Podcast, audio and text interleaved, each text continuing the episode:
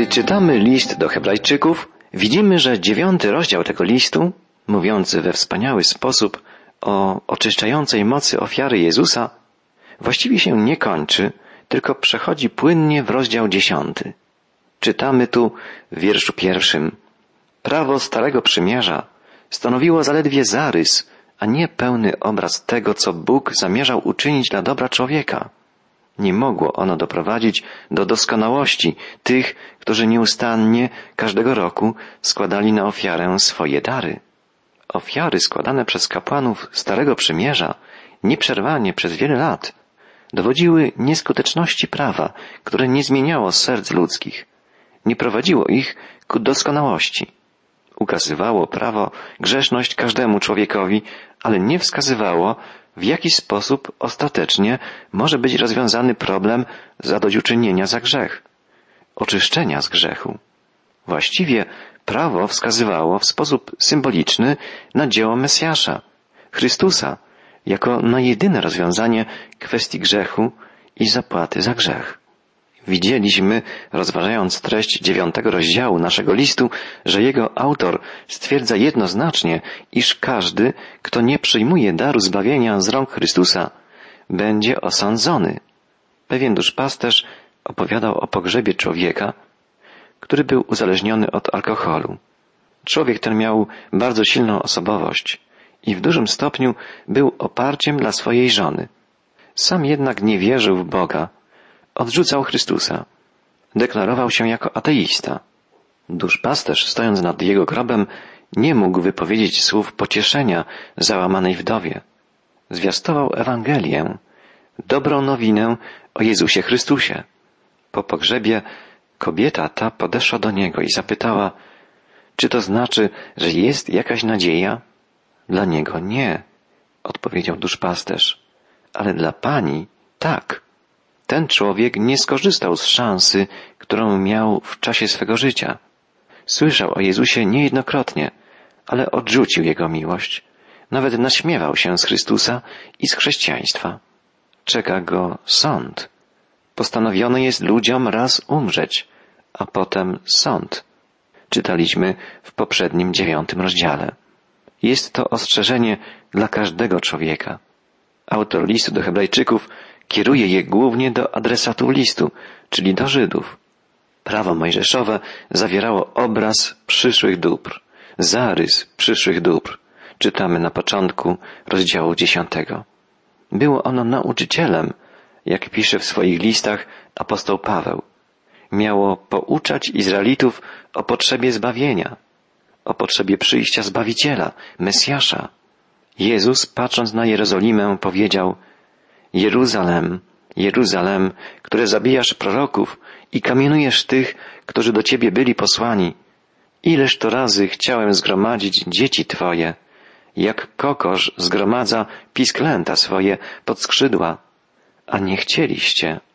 Drogi przyjacielu, jeśli nie dowierzasz, że Bóg osądzi świat, wybierz się do Jerozolimy i zobacz, co pozostało ze Starego Miasta. Miasto to zostało osądzone. O, jak często Pan pragnął przygarnąć pod swoje skrzydła swój wybrany lud. Dał Izraelitom Stary Testament, prawo, z jasną nauką o grzechu i o zbawieniu. Stary Testament był dla Izraelitów i ciągle jest księgą obrazową, księgą zapowiedzi. Dla nas wszystkich jest to jedna wielka zapowiedź tego, co się już dzieje. Pan umarł dla nas. Umarł za nas, żebyśmy mogli żyć wiecznie i teraz oręduje za nami w niebie. Składanie ofiar ze zwierząt nie mogło przynieść zbawienia, nie mogło dokonać oczyszczenia ludzkich sumień, nie mogło doprowadzić do doskonałości tych, którzy nieustannie każdego roku składali na ofiarę swoje dary. Czyż nie zaprzestaliby ich składać, gdyby raz na zawsze oczyszczeni mieli sumienie wolne od grzechu? Jest to bardzo interesujący fakt, że w niewiele lat po śmierci Jezusa wspaniała świątynia jerozolimska została zburzona. Izraelici nie byli w stanie od tej pory aż do dziś zbudować nowej świątyni. Kiedy Chrystus złożył w ofierze swoje życie, Świątynia ta stała się niepotrzebna. Dzisiaj Izraelici nie składają ofiar. Pewien misjonarz rozmawiał z żydowskim przewodnikiem jerozolimskim. Jego włosy były zupełnie siwe, mimo że był to mężczyzna w średnim wieku. Powiedział, że osiwiał, gdy miał zaledwie dziewiętnaście lat. Dowiedział się wtedy, że jego ojciec i matka, siostry i bracia zostali zamordowani w Rosji. Człowiek ten zabrał owego misjonarza do hotelu nazwanego Hotelem Świętego Miasta i pokazał mu znajdujący się tam model świątyni jerozolimskiej. Misjonarz ów po przyglądnięciu się tej miniaturowej podobiznie świątyni zapytał: a gdzie jest ołtarz całopaleń? Ów żydowski przewodnik odpowiedział, wyglądając na zaskoczonego: nie zrobiono tu ołtarza całopaleń. Dzisiaj mamy religię zgodną z etyką. Podobne podejście do religii ma dzisiaj wielu ludzi, nie tylko w Izraelu. Tylko że nie ma ona nic wspólnego z Bogiem, który postanowił za nas umrzeć, żeby uratować nas przed karą za grzech. Autor listu do Hebrajczyków pyta: czyż nie zaprzestano by składać tych ofiar, gdyby ci, co je składają, nie mieli już żadnej świadomości grzechu? I pisze dalej: a przecież ofiary składane co roku nie pozwalały zapomnieć o popełnionych grzechach. Ofiary te przypominały Izraelitom o ich grzeszności. Dzisiaj już ich Żydzi nie składają i wielu z nich nie ma już świadomości grzechu. Wielu nawet nie myśli o Bogu. Nie ma już więc ani cieni, ani rzeczywistości, na którą te cienie wskazywały. Pamiętajmy o tym, że ofiary Starego Testamentu były potrzebne, aby wskazać ludzkości potrzebę upamiętania się, potrzebę przyjęcia zbawiającej ofiary krwi Bożego Syna. Pamiętajmy także, że ofiary te były jedynie cieniami, że nigdy nie były wystarczające, tak jak dzisiaj nie są wystarczające żadne obrzędy, żadne ofiary, poza tą jedną ofiarą, rzeczywistą i doskonałą, ofiarą Jezusa. Nie można zamieszkać w cieniu domu. Potrzebny jest rzeczywisty dom, by ukryć się w nim bezpiecznie. Oto baranek Boży, który gładzi grzech świata, wołał Jan Chrzciciel. Te słowa to najlepszy prolog do następnego niezwykłego fragmentu listu do Hebrajczyków. Od piątego wiersza w dziesiątym rozdziale czytamy: dlatego Chrystus, rozpoczynając działalność na świecie, powtarza te słowa: nie chciałeś ofiary krwawej, ukształtowałeś moje ciało, nie miałeś zamiłowania do całopalenia i ofiar za grzechy. Wtedy powiedziałem: spójrz, o Boże, już idę, aby wypełnić Twoją wolę, jak zapowiada Pismo Święte. Skoro więc mówi: nie chciałeś ani nie miałeś zamiłowania do ofiar krwawych i bezkrwawych, ani do całopalenia lub ofiar za grzechy składanych według przepisów prawa, a następnie mówi: już idę, aby wypełnić Twoją wolę, to znaczy, że dawne ofiary przestają obowiązywać, a ich miejsce zajmuje ofiara Chrystusa.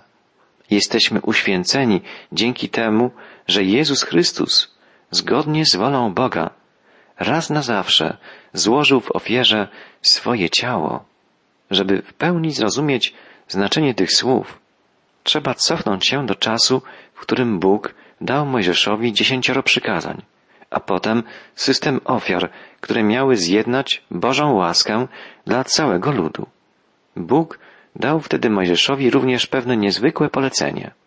W dwudziestym pierwszym rozdziale drugiej Księgi Mojżeszowej, Księgi Wyjścia, czytamy o pewnym szczególnym prawie. Jeśli kupisz niewolnika, Hebrajczyka, będzie ci służył sześć lat. W siódmym roku zwolnisz go bez wykupu. Jeśli przyszedł sam, odejdzie sam, a jeśli miał żonę, odejdzie z żoną. Lecz jeśli jego pan dał mu żonę, która zrodziła mu synów i córki, żona jak i dzieci będą należeć do pana, a on odejdzie sam.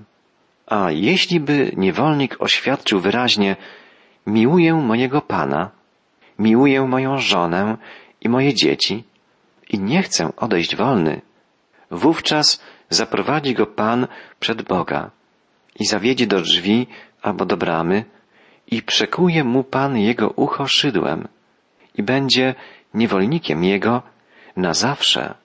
Gdy niewolnik, któremu zgodnie z prawem jego Pan chciał zwrócić wolność, decydował się pozostać w niewoli ze względu na miłość do swojej żony i miłość do swego Pana, którego także kochał, przekuwano mu ucho na znak, że dobrowolnie pozostaje niewolnikiem na zawsze. Chrystus złożył w ofierze swoje ciało, bo miłuje swoją oblubienicę, swój Kościół. W Psalmie czterdziestym czytamy: nie chciałeś ofiary krwawej, ale otwarłeś mi uszy, to znaczy przekułeś mi uszy. Wtedy powiedziałem: oto przychodzę, w zwoju księgi o mnie napisano. Jest moją radością, mój Boże, czynić Twoją wolę, a prawo Twoje mieszka w moim wnętrzu. Te prorocze słowa Dawida dotyczą Mesjasza i na to proroctwo powołuje się autor listu do Hebrajczyków. Jezus Chrystus przyszedł, by wypełnić Boże prawo i by oddać życie za Ciebie i za mnie. Dlaczego? Bo nas umiłował. Czytamy dalej: każdy kapłan codziennie staje do służby Bożej, składając wciąż takie same ofiary, które w ogóle nie mogą zgładzić grzechów. Ofiary Starego Testamentu były w stanie jedynie przykryć grzech, nie powodowały jego zgładzenia. Natomiast o Chrystusie czytamy: Jezus natomiast po złożeniu jedynej ofiary za grzechy usiadł na wieki po prawicy Boga. Dlaczego Jezus zasiadł po prawicy Bożej? Czy dlatego, że był zmęczony? Nie. Czy dlatego, że nie miał już nic więcej do zrobienia? Także nie. Usiadł po prawicy Boga, dlatego, że Jego dzieło zbawienia, odkupienia zostało dokończone. Chrystus złożył jedną ofiarę za grzechy raz na zawsze, w oczekiwaniu, aż wszyscy Jego wrogowie zostaną rzuceni Mu do nóg. Czytamy dalej: nasz Pan wstawia się w tej chwili za nami i czeka na wypełnienie się czasu. Chrystus czeka na chwilę, kiedy wszyscy Jego nieprzyjaciele będą położeni jako podnóżek Jego stóp, jak pisze autor listu do Hebrajczyków.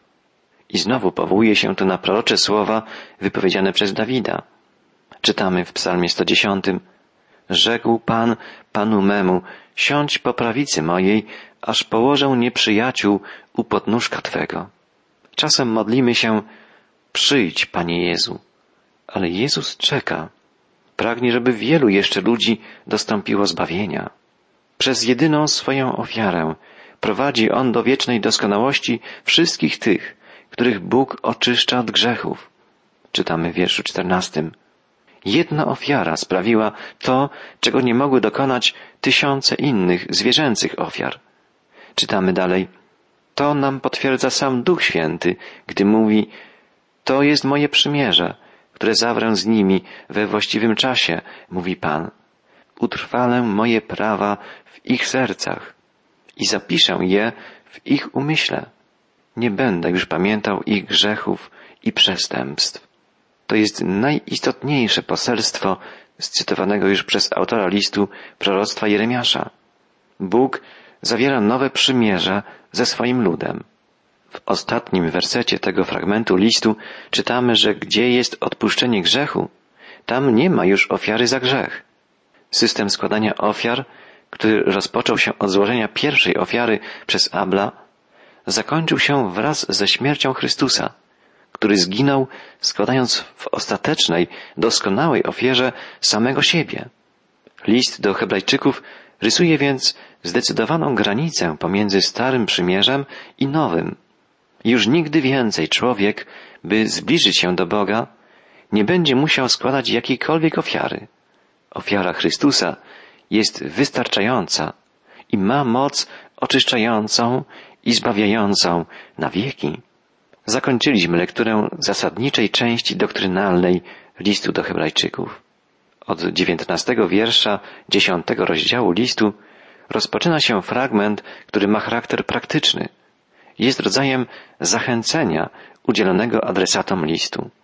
Jest tu także mowa o odpowiedzialności i przywilejach ludzi wierzących w Chrystusa. Czytamy od dziewiętnastego wiersza. Tak więc, bracia, z odwagą i ufnością możemy wejść do świątyni dzięki krwi przelanej w ofierze przez Jezusa. Ofiarą swego ciała rozdarł On zasłonę i otworzył przed nami nową drogę życia. Jako najwyższy kapłan w domu Boga. Zbliżmy się więc do Boga ze szczerym sercem, z głęboką wiarą i sumieniem oczyszczonym od winy, ciałem obmytym wodą czystą. Mamy wstęp do rzeczywistej świątyni Bożej dzięki przelaniu krwi przez Jezusa. Jest to droga nowa, żywa. Otwarł ją dla nas Jezus i On stoi w domu Bożym jako nasz obrońca, nasz arcykapłan. Właściwie Jezus jest drogą. Autor listu zachęca nas, wejdźmy na nią ze szczerym sercem, w pełni wiary, oczyszczeni w sercach od złego sumienia i obmyci na ciele wodą czystą. Mojżesz kropił czystą wodą kapłanów, gdy byli wprowadzani w urząd kapłański i zawsze musieli się oni na nowo obmywać, gdy chcieli służyć w świątyni. My jesteśmy wezwani, żeby przystępować do Boga z czystym, szczerym sercem. Kiedy jest to możliwe? Gdy przychodzimy do Boga w pełni wiary, gdy wierzymy w zbawienie, które darował nam Chrystus i pozwalamy Mu się prowadzić i oczyszczać. Niezbędne jest przede wszystkim szczere wyznawanie przez nas grzechów i ufanie naszemu Zbawicielowi. Apostoł Jan pisze wyraźnie, jaka wiara jest wiarą przynoszącą zbawienie. Chrystus przyszedł do swoich, ale swoi Go nie przyjęli. Ale ci wszyscy, którzy Go przyjęli, mają prawo nazywać się dziećmi Bożymi. Wszyscy ci, którzy wierzą w imię Jego. Wiara jest to więc poznanie i przyjęcie posłanego przez Boga Ojca Jezusa Chrystusa, Zbawiciela i Pana.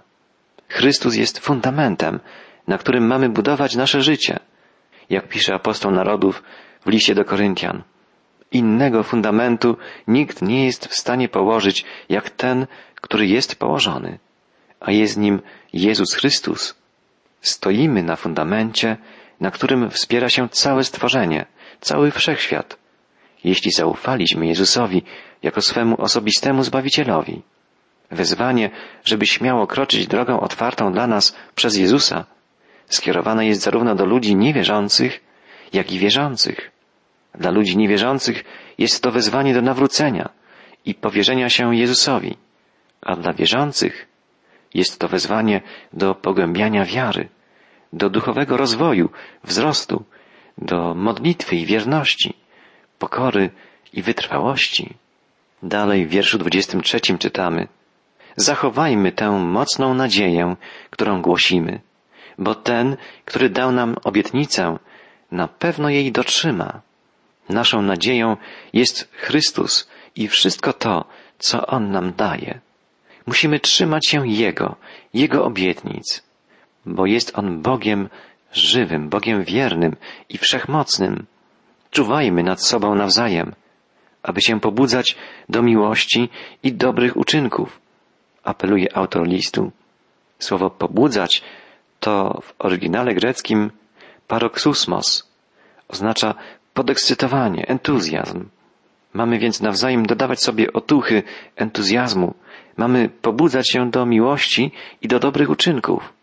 Pamiętajmy, mamy wzbudzać twórczy niepokój, twórczy zapał w umysłach i sercach wszystkich chrześcijan, pobudzając ich do czynnej miłości, czynnej w dobrym słowie, dobrej myśli i dobrym czynie.